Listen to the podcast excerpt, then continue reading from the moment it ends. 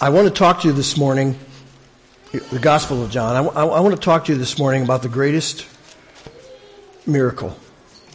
I'm going to read quite a bit, so bear with me as we begin with John chapter 1.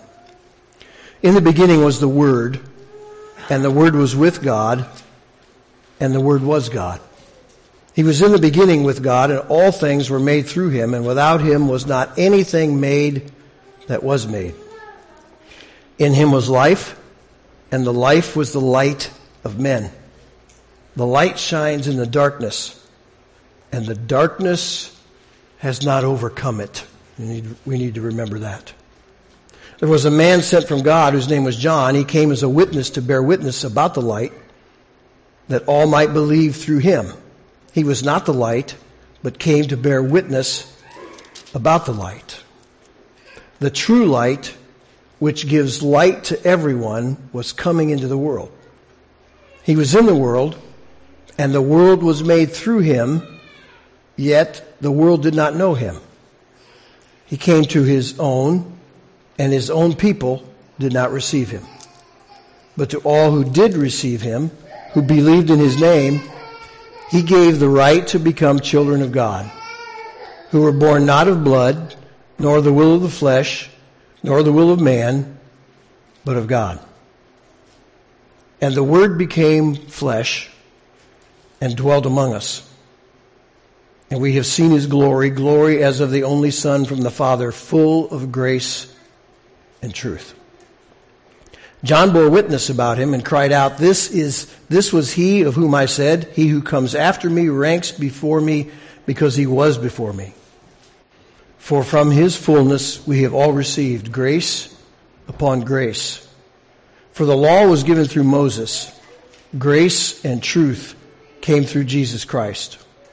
No one has ever seen God, the only God who is at the Father's, who is at the Father's side. He has made him known. And this was the testimony of John when the Jews sent priests and Levites from Jerusalem to ask him, Who are you? And I'll, I'll uh, I'll stop there. I'm going to skip on ahead to verse 29. It's again having to do with John the Baptist. The next day, he saw Jesus coming toward him and said, Behold the Lamb of God who takes away the sin of the world. This is he of whom I said, After me comes a man rank, who ranks before me because he was before me. I myself did not know him, but for this purpose I came baptizing with water that he might be revealed to Israel. and John bore witness. I saw the Spirit descend from heaven like a dove, and it remained on him.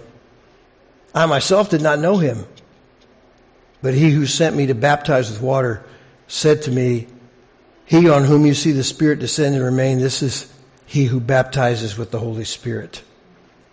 And I have seen and bore witness that this is the Son of God. The next day, again, John was standing with two of his disciples, and he looked at Jesus as he walked by and said, Behold the Lamb of God. The two disciples heard him say this and they followed Jesus.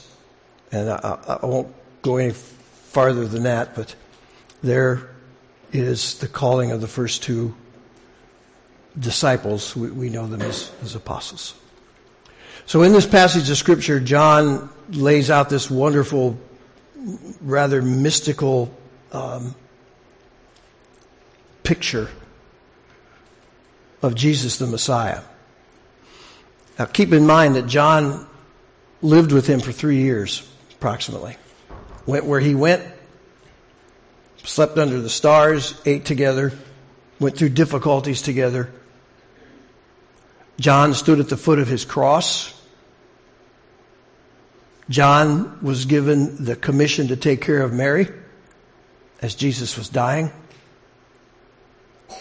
So when we read those passages, we, we, we can think, you know, John, John, you know, was this philosophical, mystical guy, you know, he's just waxing all eloquent here. John was a man of the soil and he knew, he knew what happened. He saw Jesus die.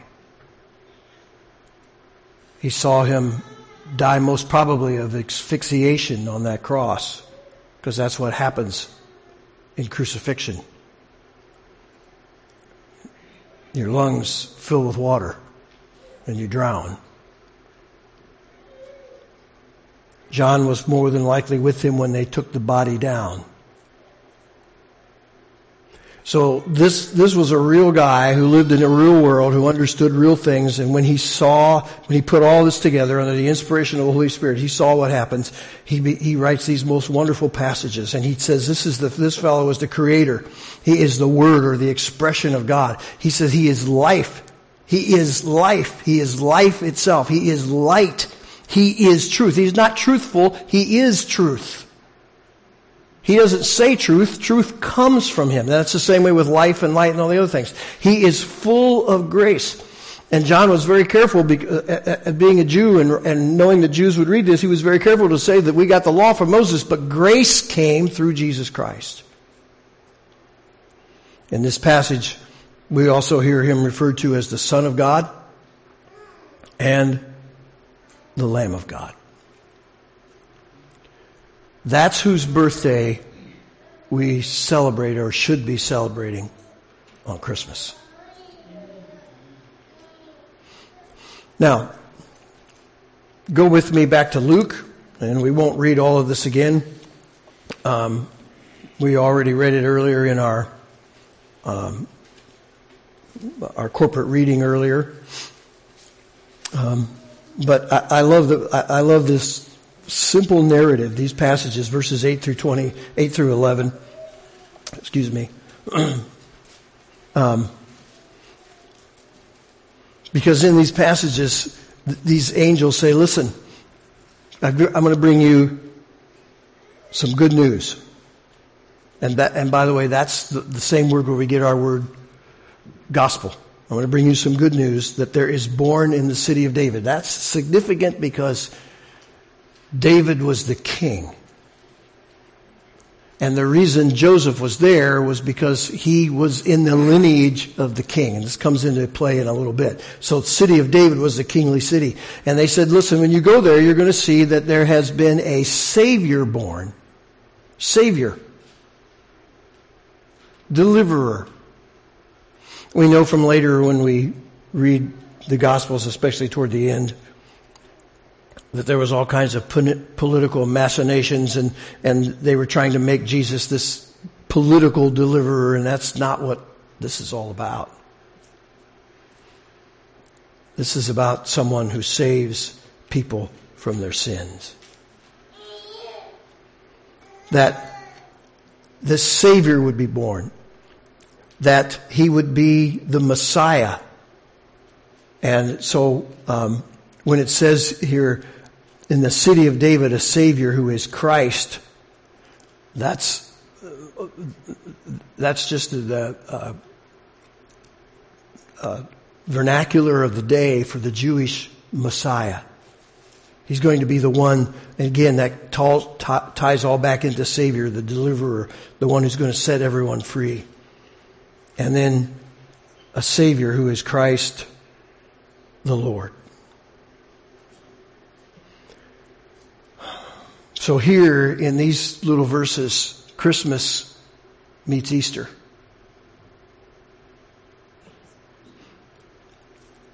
Behold, John said, the Lamb of God who does what? Takes away the sin of the world. Now let me talk to you for just a minute about the shepherds uh, and about, about miracles. Let's talk first about the shepherds. And again, it's just in this same passage as verses 8 through 20. I won't go back through all of this. But what a magnificent scene that must have been for these guys out there with their sheep, and all of a sudden, um, an angel appears. And again, I, I love the, the, the, the, Bible is usually very understated. Um, we live in a world of hyperbole and falsity. Um, and I think I teased about this a few weeks ago. There's this stupid ad on TV where people get DampRid and then they break into ecstasy as they put it under their kitchen sink. There's smiles and they're dancing, they're doing all kinds of things. DampRid. Must have a terrible problem in those homes. I don't know, but so much um, hyperbole. And it says, An angel of the Lord appeared to them, and the glory of the Lord shone around about them, and they were filled with great fear. It must have been a magnificent scene, it's glorious, but there's a, there's a fine line between glory and terror. And the Bible says very specifically they were in great fear, and the next thing the angel said to them, Fear not. Okay? Don't be afraid. I'm going to bring you some good news. And we already talked about that in a minute. We, we, we can sometimes get, get flippant about this. And we, you know, we, we make this cute and we've got our creches and, and scenes and all the things that we have. But it had to have been terrifying. They've been out there night. They were all used to being out at night. They knew what the sounds of night were. They'd never had angels appear to them before and probably never had angels appear to them again. And all of a sudden the sky splits and an angel comes and starts telling them about a Savior. And it wasn't just, before it was over, it wasn't just one angel, it was a multitude. And so here, I'm bringing you good news. There's this gospel, there's a Savior, there's a Messiah. Where you go, you go to the king of the city. Who is it? It's, or what is it? It's a Savior. Who is it? It's the Messiah. He's the Lord. And they went to see. Immediately they went to see. Um, I think we need to be careful about all the, all the um, uh, making myths of all of these things and expanding on all of them. I mean, my favorite Christmas hymn, written, by Wesley and Whitefield, says, Hark the herald angels. Does it say they sang? No, as a matter of fact, it very specifically says they said, Glory to God in the highest. Um, so, you know, the Lord bless them, but there's all kinds of myths going on about uh, about Christmas and things that it, it doesn't need any embellishment, folks. It's marvelous all by itself. The Bible says that those shepherds, I'm, I am going to read this. It says in verse 17, and when they saw it, they made known the saying that had been told them concerning this child, and all who heard it wondered at what the shepherds told them. I don't know if they wondered if it was true. I don't know if they wondered if the shepherds were drunk. I don't know what they wondered but there was a lot of wondering going on. Mary treasured all these things, pondering them in her heart. And the shepherds returned, glorifying and praising God for all they had heard and seen as it had been told them. So the end result of this thing and the key to this and the key to this season is that we glorify God for his gift. So that was a miracle. I don't know about you, but I have not seen any angels split the night sky. Um, if I'm, if I do, I'm sure I'll be afraid also. Let me talk to you about another one. Let's go to the book of Matthew. I want to talk to you about another miracle. Matthew chapter 2. And again, there's all kinds of myths. Uh, years ago, um, I, I, told folks, uh, I challenged folks I said, look, what, what, forget what you think you know about church and let's just read the book. And we should probably do the same thing about Christmas. Forget what you think you know about Christmas and let's just read the book. Let me read to you several verses. Um, chapter 2, the book of Matthew. Now, after Jesus was born in Bethlehem of Judea in the days of Herod the king, behold, wise men from the east came to Jerusalem saying, Where is he who was born king of the Jews? For we saw his star when it rose and have come to worship him. When, when Herod the king heard this, he was troubled, and all Jerusalem with him. And assembling all the chief priests and the scribes of the people, he inquired of them as to where the Christ or the Messiah was to be born. They told him in Bethlehem of Judea, for it is written by the prophet, And you, O Bethlehem, in the land of Judah, are by no means least among the rulers of Judah, for from you shall come a ruler who will shepherd my people Israel. Then Herod summoned the wise men secretly and ascertained from them what time the star had appeared. And he sent them to Bethlehem, saying, Go and search diligently for the child, and when you have found him, bring me word, that I too may come and worship him. And listening to the king, they went on their way, and behold, the star that they had seen when it rose went before them until it came to rest over the place where the child was. When they saw the star, they rejoiced exceedingly with great joy. And going into the house, they saw the child with Mary, his mother, and they fell down and worshiped him. Then, opening their treasures, they offered him gifts of gold and frankincense and myrrh. And being warned in a dream not to return to Herod, they departed to their country by another way. Now, when they departed, behold, an angel of the Lord appeared to Joseph in a dream, saying, Rise, take the child and his mother, and flee to Egypt, and remain there until I tell you, for Herod is about to search for the child to destroy him. And he rose and took the child and his mother by night and departed to Egypt and remained there until the death of Herod. This was to fulfill what the Lord had spoken by the prophet Out of Egypt I called my son. Then Herod, when he saw that he'd been tricked by the wise men, became furious and he sent and killed all the male children in Bethlehem and in all that region who were two years old and under according to the time that he had ascertained from the wise men. Then was fulfilled what was spoken by the prophet Jeremiah. A voice was heard in Ramah, weeping and loud lamentation, Rachel weeping for her children and refused to be comforted because they are no more. But Herod died and I'm going to leave that sentence right there because I think that's a good way to end this. So let, us talk about this for a minute. Firstly, the Magi, the wise men, they were from the East. They were more, more than likely scholars of ancient writings and myths. Um, there was a belief that was prevalent and it has been up until the last 150 years or so, where we've gotten all involved in science and materialism and, and it, it, used to be the belief that there was some sacred thread that connected all the dreams and fears of all men. And that these things were all connected. I don't have time to get into all that today, but that's what was going on. And these guys, um, by some of you are familiar with 20th century authors who believed in that thread and wrote about it. Their names were C.S. Lewis and J.R.R. Tolkien. So when I picture wise men, I picture those guys. Okay? No turbans, no crowns, just those guys.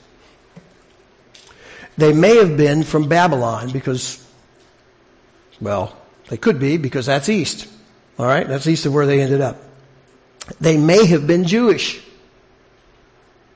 Now, if you think with me about your history, we're in first century um, Israel or first century Judea under the Roman government. Before that, they were under, that area was under the Greeks. Before that, it was under the Medes and the Persians, and we're now getting into the territory of Daniel the prophet. And before that, it was under the authority of the Babylonians. And that's how Daniel got there in the first place. The Babylonians took him captive, and they took thousands upon thousands of Israelites to Babylon. And later, when Darius, I think it was Darius or Cyrus, said you can go back and rebuild the temple, there were thousands of, of Jews that returned and came back and resettled it, resettled in the land and rebuilt the temple and rebuilt the city, so on and so forth. But there were also thousands of people who stayed there. So it's very possible that these were, were generation and generation removed from people who were taken captive from Israel and, and stayed in the east. Uh, they would have traveled with an entourage. Okay? And since they had precious stuff with them, they would have had guards. Is this painting a little different picture? Now, they didn't have Brinks trucks, okay? But you, you, you kind of get the idea. As a matter of fact, that was, that was not uncommon at all So in in those days, and when you read the Apostle Paul's writings, he talks about being in per, and having perils from robbers, because it was not uncommon at all that there would be areas that were unpatrolled by the Roman government, and that's where the robbers would hang out. And so people in those days would travel from by land. When they would travel by land, would travel in caravans or in groups, because there was safety in number, and they would be armed. So these guys showing up in Jerusalem from a long journey would have created a stir just as much as if in some in some of our smaller neighborhoods four or five black windowed limousines showed up and parked in front of the five and dime store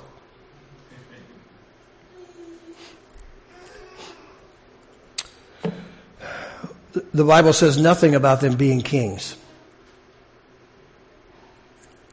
Okay? They might have been. But nobody knows because the Bible doesn't tell us that.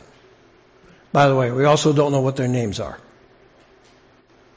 You know, so if you know if you got your if you got your you know here they are. By the way, did they go to a manger, a, a stable? No.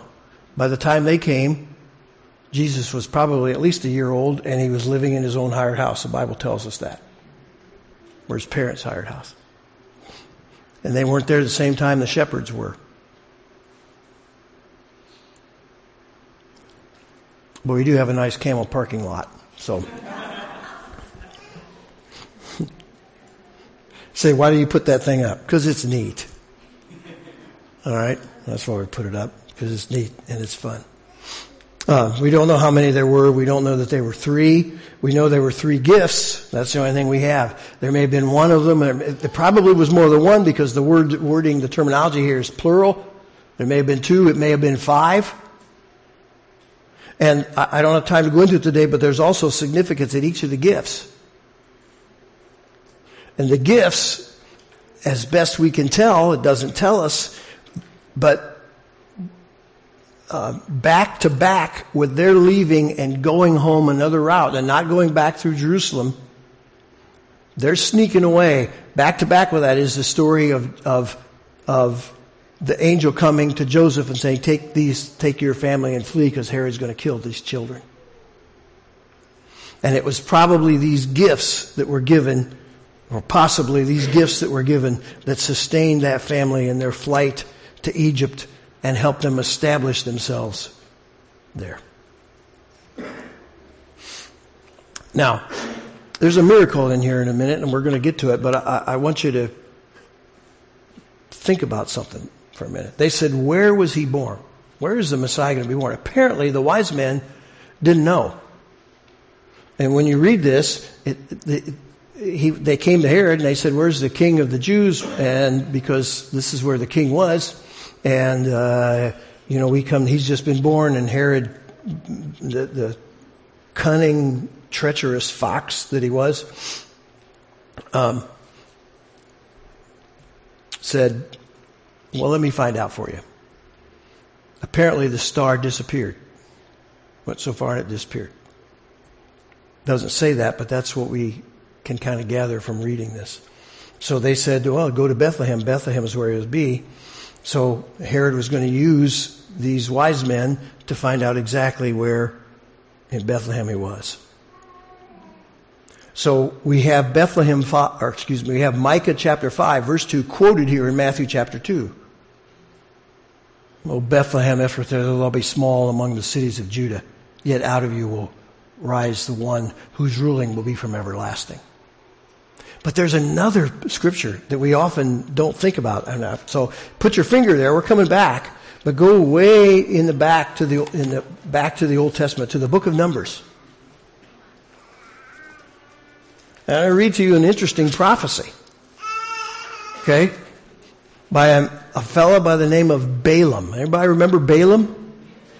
Balaam was the fellow with the very intelligent donkey. Okay? Hmm. It says in verse 15, and he took up his discourse and said, the oracle of Balaam, the son of Beor, the oracle, I'm in Numbers 24, by the way, if I, if I didn't say that. Numbers 24, verse 15. The oracle of Balaam, the son of Beor, the oracle of the man whose eye is open, the oracle of him who hears the words of God and knows the knowledge of the most, of the Most High. I love it when these guys introduce themselves like this, okay? Who sees the vision of the Almighty falling down with his eyes uncovered. I see him, but not now. I behold him, but not near. Now listen to this. A star shall come out of Jacob, and a scepter. What's a scepter? That's what a king has as a sign of his authority. A scepter shall rise out of Israel. It shall crush the forehead of Moab and break down the sons of Seth. Edom shall be dispossessed.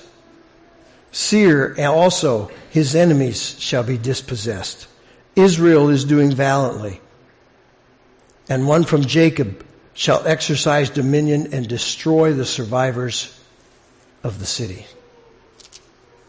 So, to make a long story short here, they, they hired Balaam to come and prophesy against the people of Israel. And every time he opened his mouth, instead of cursing them, he blessed them. And eventually he got to the place where he was prophesying against all of these other nations that were going to be against Israel and how they were going to judge them. And that's what you get in Numbers chapter 24, verses 17 through 19. Notice that a star is mentioned. Notice that a scepter is mentioned. And notice that Edom is mentioned. The star is significant. The wise men said, We saw his star.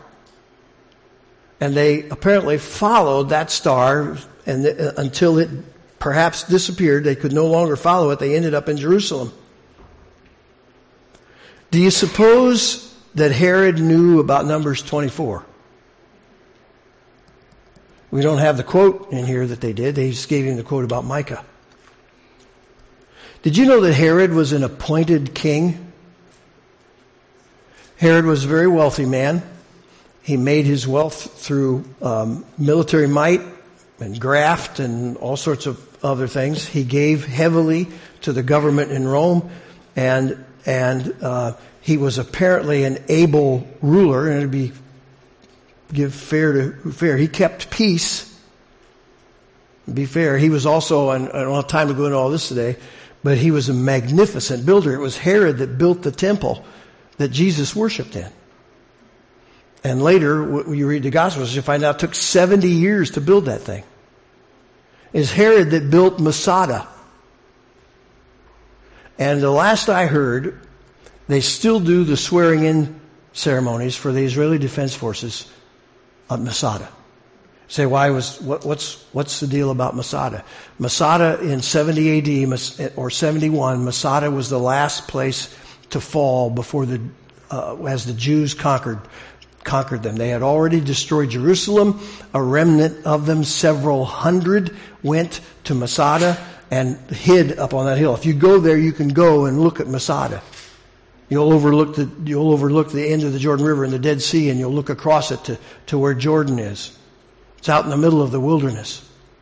And when those people, that remnant of people in Masada knew because they knew they could not continue to stay there because, uh, because the siege ramps and the siege ramps are there. You can look at them. The siege ramps were coming up the side, and pretty soon the Roman army was going to get there and say, why didn't they kill the people who were building? Because they were, they were building those siege ramps with Jewish slaves. So to shoot their arrows and throw their rocks, they would have been killing their own people. And faced with that particular thing, uh, uh, uh, there was mass suicide. They all killed themselves and died rather than be taken captive and be made slaves. And the last I heard, uh, I haven't checked it recently, but the last I heard, the Israeli Defense Forces do, does their swearing in ceremony there and ends with never again. Herod built that.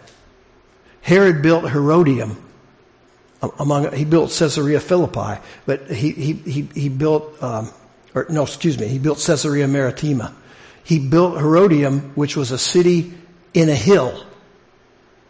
So it looked like a big cone, and when you got up there, you could go in, and there was a city inside it. Herod. But he was appointed king. He was an Idumean. That was the little province he was from. The province of Idumea is inside Edom. Edom is the nation of people descended from Esau. Remember Jacob's brother who sold his birthright?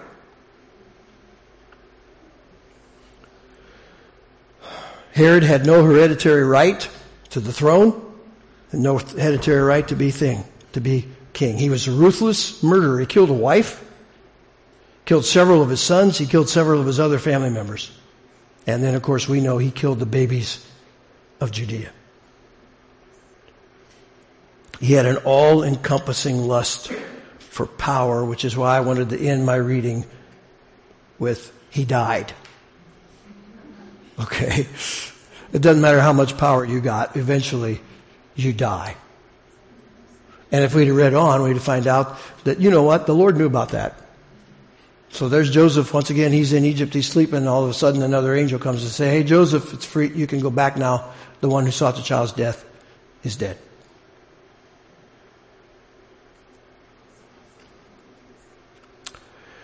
Now, look with me at verse 9, chapter 2 of the book of Matthew. I'll go back to this. After listening to the king, they went on their way, and behold, the star that they had seen when it rose went before them until it came to rest over the place where the child was.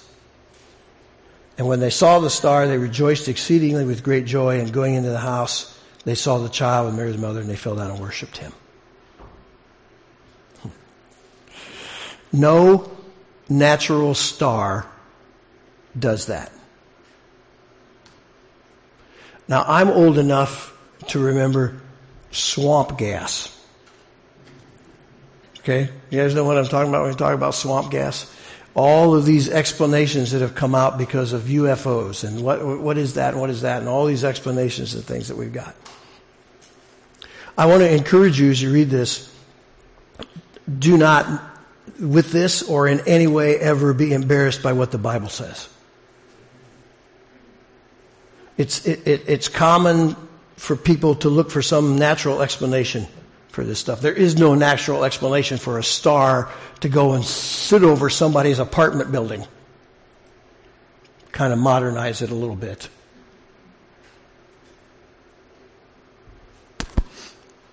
We just have to trust.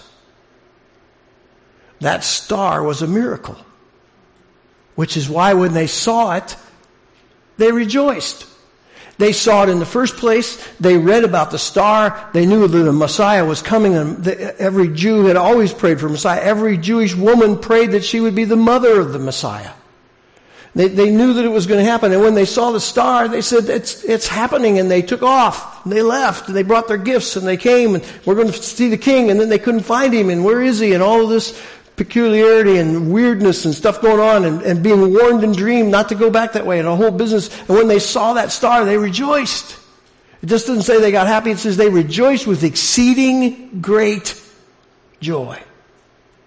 They were going to find the object of their longing because of this supernatural thing. Can Jesus turn water into wine? You can say no if you want. Just, uh, can he walk on water? Can he calm a storm? A tricky one. Can he apparently we got to kind of read between the lines here. Can he apparently make eyeballs out of mud and stick them in a guy's head so the guy can see?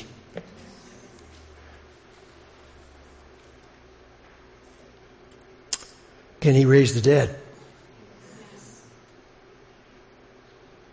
Can he raise himself and defeat death itself?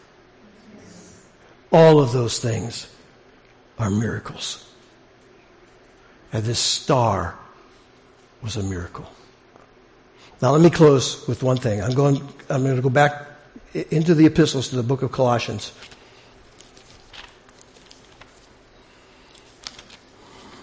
Colossians chapter 1. Verse 15. Just a couple of verses, but these verses are so full. They're so packed and profound with who Jesus was. It says, He is the image, verse 15, He is the image of the invisible God. The source or origin of all creation. If you have the word firstborn, that's okay, but it actually means source or origin, where it comes from.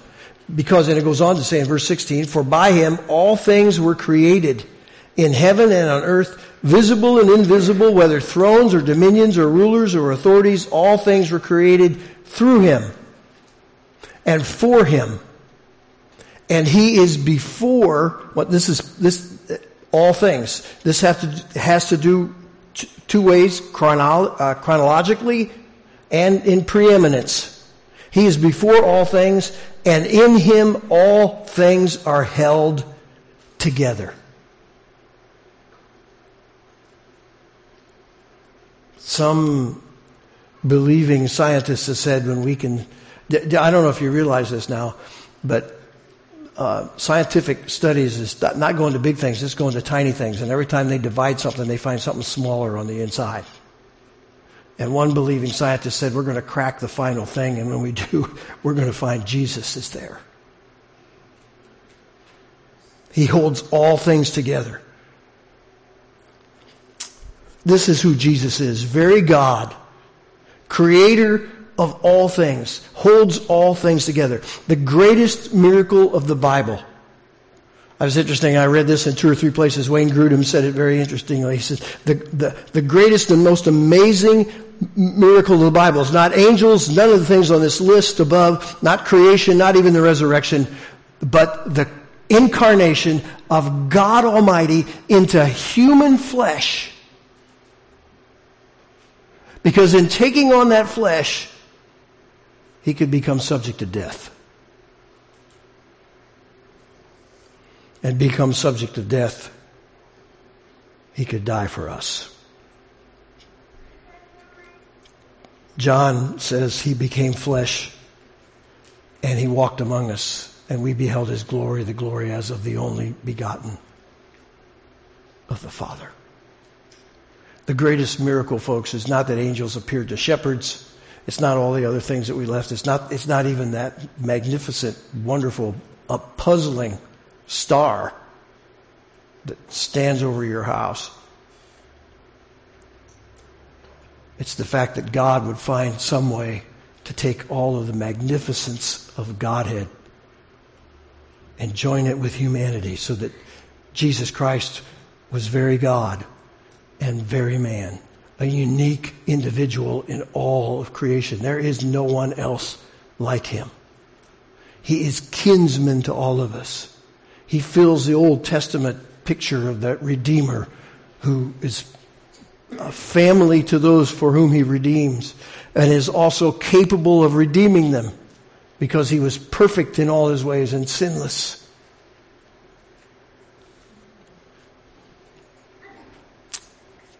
That's why Paul could write in Galatians, when the fullness of the time came, when God's timing was fulfilled, God sent forth his son, born of a woman, born under the law, that he might redeem those who were under the law. Who's under the law? Everyone. So this Christmas, as I close this, I thought about this. I wonder as I wander. You guys know the song, don't you? Out under the skies. That Jesus, my Savior, did come forth to die.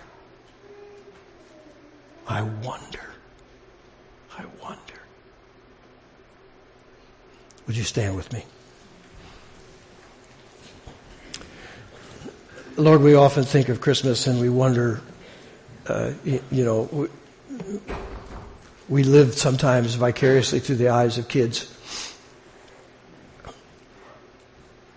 And gifts and presents and all the special food and all the wonderful things. And it is wonderful. And the word is there, it is wonderful. But all of that pales in comparison to the wonder, the marvel, the depth, as Paul writes, so we looked about the height and the depth and the width and the breadth of the love of God that he would send his son. Born of a woman, born under the law. To become a servant. Paul wrote that in Philippians. He would become a servant so that we could be redeemed. Not with the blood of bulls and goats, but with the precious blood of Christ, the Lamb, without spot or blemish.